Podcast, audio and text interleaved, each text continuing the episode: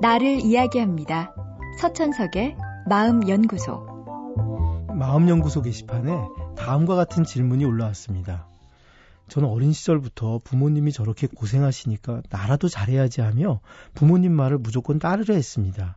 그런데 그러다 보니 세상 사람들도 심지어 동생들까지도 저를 착하고 순진하게 보며 무시하는 겁니다. 이젠 이렇게 살아온 것이 너무 억울하고 분하네요.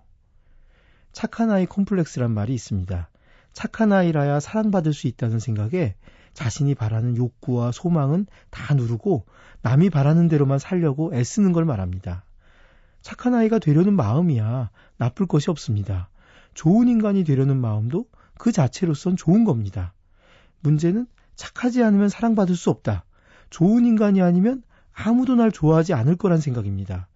마음속 깊은 곳에 자신을 믿지 못하고 스스로를 부정적으로 보는 생각이 자리 잡고 있는 거죠. 그래서 조금만 남이 자기를 나쁘게 보는 것만 같아도 찔끔하고 남의 부정적인 평가에 금세 주눅이 듭니다. 늘 남의 눈치를 봐야 하니 자기 자신을 돌보는 건 뒷전입니다. 그러다 보니 자기는 항상 소외되죠.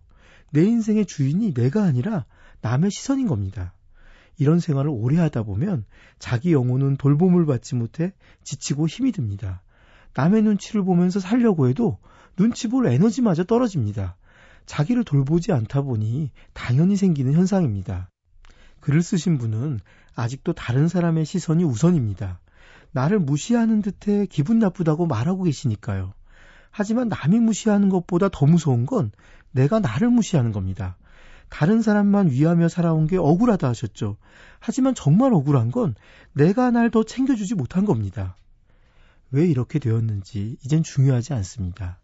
부모님이 날 어떻게 키웠든 이젠 나도 날 키운 부모님보다 모자랄 게 하나 없는 똑같은 어른입니다. 어른인 내가 나를 무시하지 말고 챙겨주고 위해줘야 합니다. 있는 그대로의 나를 좋아해야 합니다. 남이 아껴주지 않으니까 내가 더 나를 좋아해야 합니다. 그리고 더 멋있어지려고 노력해야 합니다. 부족하고 모자라서 멋있어지려고 애쓰는 것이 아니라 좋아하기에 더 멋있게 변하려 하는 겁니다. 착한 아이가 아닌 나 스스로를 좋아하는 아이가 되는 것. 올해의 목표로 꾸준히 노력해 보십시오.